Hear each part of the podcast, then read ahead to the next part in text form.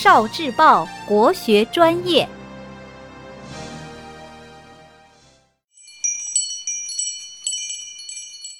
鹿鼠和玄龟。《山海经》里记载，南山里有一座扭阳山，山的南面有很多的赤金，山的北面有很多的白金。山里有一种兽，形状像马，头是白色的，身上长着像老虎一样的斑纹，而且它的尾巴是红色的。这种马叫起来就像是唱歌一样，非常好听。这种兽就叫做鹿鼠。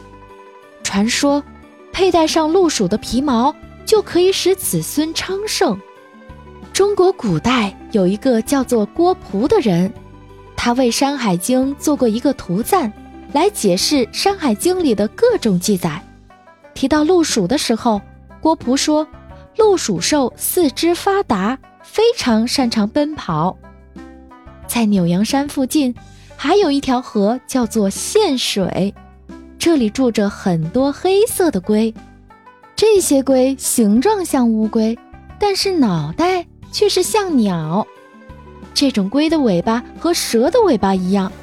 这种动物叫做玄龟。玄龟发出的声音就像是劈木头的声音一样。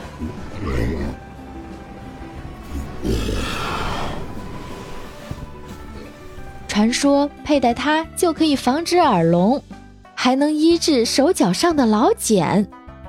传说大禹开凿水道的时候，玄龟就在背上拖着息壤，紧跟在大禹的后边。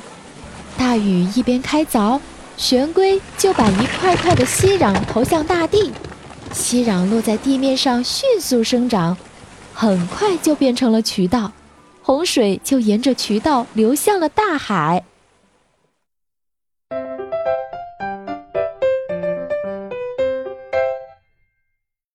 聆听国学经典，汲取文化精髓，关注今生一九四九，伴您决胜大语文。